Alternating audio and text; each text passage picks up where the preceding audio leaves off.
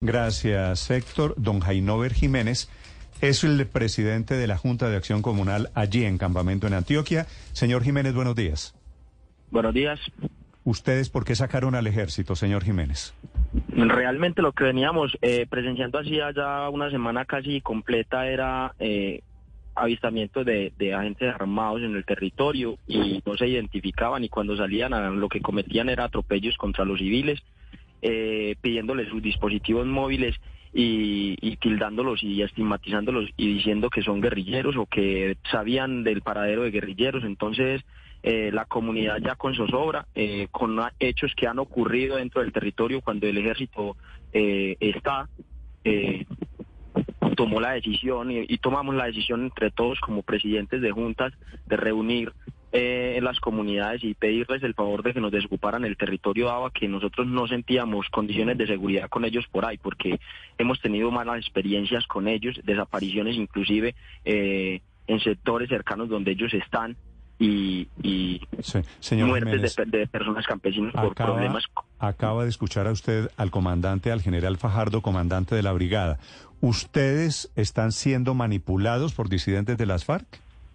En ningún momento, nosotros en ningún momento hemos sido manipulados por, por, ningún grupo armado. Al contrario, lo que nosotros les hemos manifestado y hicimos en el, en el momento en que, en que llegamos donde ellos fue decirles eh, de muy buena manera que si nos podían desocupar el territorio, nosotros se lo agradecíamos y no los retuvimos ni tampoco los secuestramos, como dice eh, el señor ahí. Eh, nosotros lo que hicimos fue eh, acompañarlos y prestarles la seguridad, pues dado a que ellos dijeron que si nosotros queríamos que nos desocuparan, nos teníamos que garantizar de que no les iba a pasar nada. Y pues obviamente nosotros como civiles... Pues, señor, señor Jiménez, ¿es coincidencia que ustedes no quieren al ejército y que los disidentes de las FARC tampoco lo quieren?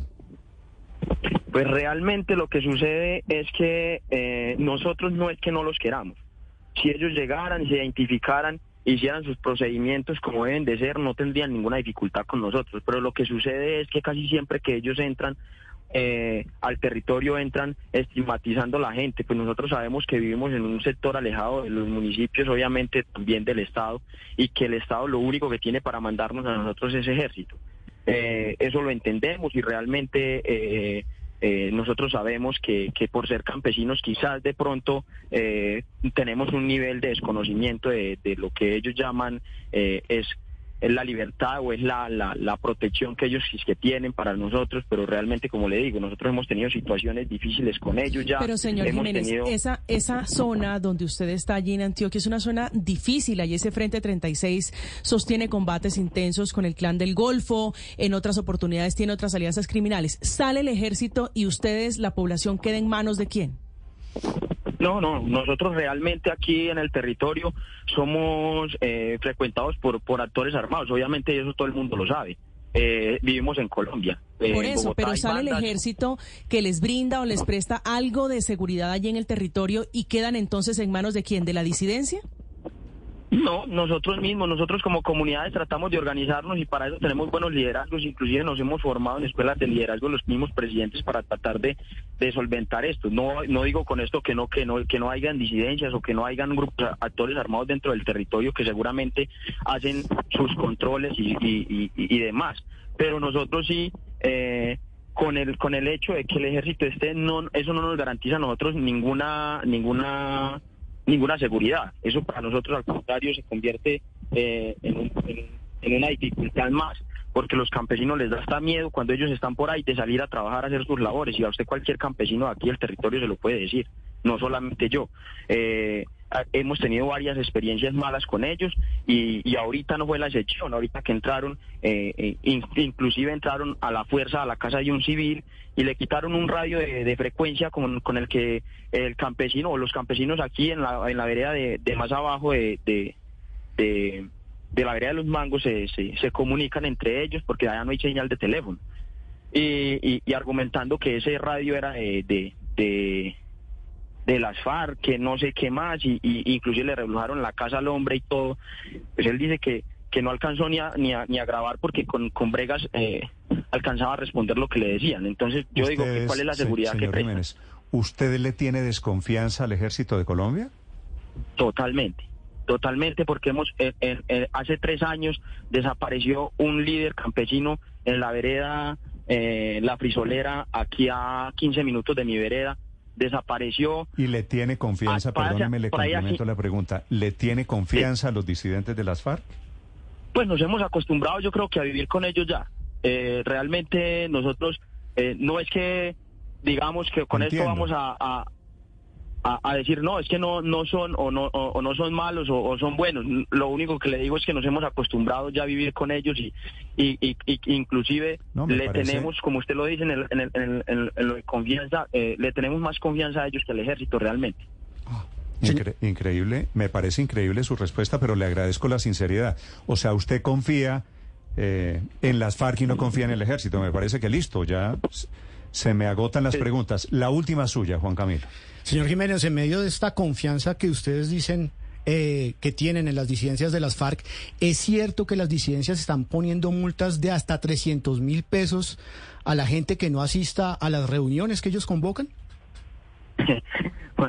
Eh, es chistoso que pase esto, hermano. Realmente la voz y el audio de la persona que está rodando por ahí en, ese, en, los medios de comunicación, que lo único que hacen es tratar de malinformar y desinformar, obviamente uno con esto, con estas declaraciones que pone en riesgo la vida. El audio. Ponen, sí, lo revela el ejército, ponen hasta en riesgo la vida de nosotros los campesinos, porque obviamente nosotros sabemos que en Colombia no solamente hay, hay disidencias, no solamente este actor armado, sino que hay muchos más, y uno se tiene que estar moviendo en diferentes eh, eh, direcciones en este país, más cuando hace veces de líderes en las comunidades. Eh, la voz del audio que él reproduce y que reproducen por ahí es de un presidente de la Junta de Acción Comunal de la Vereda La Frisolera. Se la mandó a la comunidad porque realmente nosotros sabemos que aquí al igual que en muchas partes de Colombia, si nosotros convocamos a una reunión, si convocamos a una, a una asamblea donde todos vamos a salir beneficiados de las decisiones que se toman y no se pone una multa, no llega nadie. Eso es una realidad.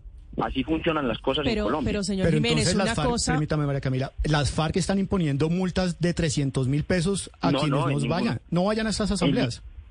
no, en, en, ningún momento. Como te digo, es un presidente el del audio. Y es él y nosotros entre todos como comunidad hablamos de la tarifa, inclusive lo hicimos, lo hemos hecho en reuniones que hacemos de zona donde nos reunimos nosotros los presidentes y tratamos de organizar la comunidad precisamente para esto, porque es que ya hemos tenido malas experiencias y nosotros no queremos seguir eh, eh, metidos en un lío que no es de nosotros. El, que entra entra buscando FAR y el que y el, y el que está aquí y de pronto dice algo mal dicho, entonces ya es mal visto en todas partes.